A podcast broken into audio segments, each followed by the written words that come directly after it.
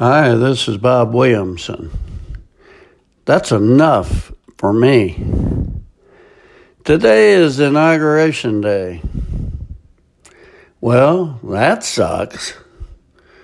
Biden is arguably the head of the dumbest administration ever, and if that is not enough, is preparing to add transgenders and miscellaneous radically liberal nutcases to lead our nation right down to the abyss.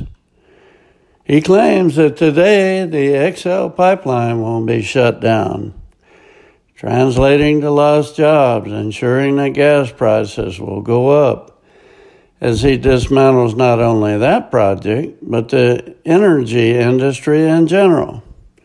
Iran is dancing in the streets as they celebrate our appeasement policy to be reinstated.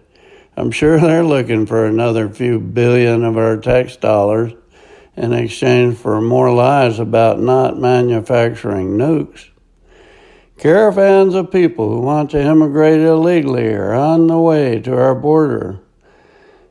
China has patiently waited for this day too, so they can pick up where they left off in stealing our jobs, technology, and exportation of their communist slave labor goods.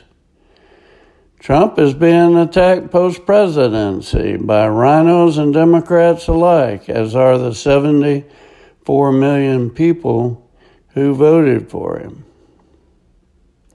I wonder how long it will take to dismantle all the good things Trump did for the country, including instituting the best economy ever strengthening restrictions on abortion, building back our defense, achieving dominance in the energy industry, bringing back manufacturing jobs, appointing sane judges to the bench, and Constitution loving justices to the Supreme Court, rolling out a China policy that made sense, overseeing our embassy being moved to Jerusalem, and progress on improving religious liberty issues.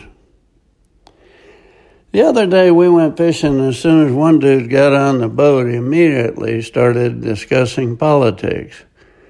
I looked at him and asked, What's that got to do with fishing? I apologize for venting to you this morning. Getting in a rage about this stuff is like getting mad because it rains. It does absolutely no good whatsoever. The rains will come and stay as long as our sovereign Lord decides to allow it. We are studying the book of Job in our Bible study, and I have a hard time with it. Here was a righteous, God loving man, and the Lord turned him over to Satan to destroy his wealth, family, and his health. When his trials began and the tribulation was at its height, this righteous man cried out for relief but only received trouble. Job began cursing his birth as he realized that God would not allow him to die. He still did not curse God, nor did he contemplate suicide, but railed and cursed the day he was born and repeatedly asked God five times why he allowed him to live. But God, who is not obliged to answer to him or us, remain silent. Tough love. This book clearly shows that we should not assume that God automatically rewards righteousness with blessings and that suffering follows sin. Just look at the life of Jesus and you will see that. While we often reap what we sow in this world, it is important to understand God's graciousness is not for sale or barter, i.e., even if we gave it, give it our best effort, He does not automatically reward us by sparing us adversity. Sometimes even those who are the most upright suffer for reasons known only to God. Job was, was taken care of in the end, as will we. But he did not escape adversity. It seems to me that the upright will suffer the most under this new regime. After all, those who seem to think right is wrong and wrong is right will achieve their worldly desires. Why? These questions are, these answers are, are known only to God. I have faith in Him I'm prepared to suffer through whatever adversity is thrown my way.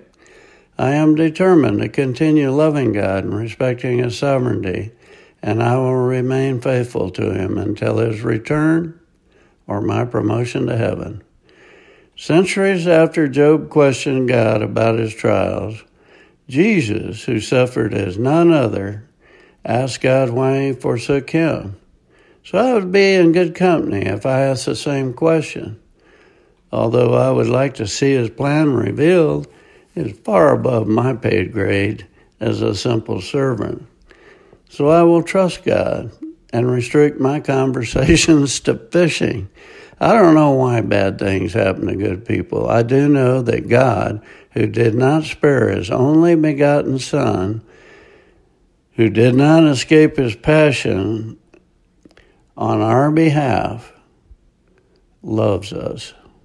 That's enough for me. Mark 15 34. And at three in the afternoon, Jesus cried out in a loud voice, Eli, Eli, lema sabachthani, which means, My God, my God, why have you forsaken me? This is Bob Williamson. Thanks for listening.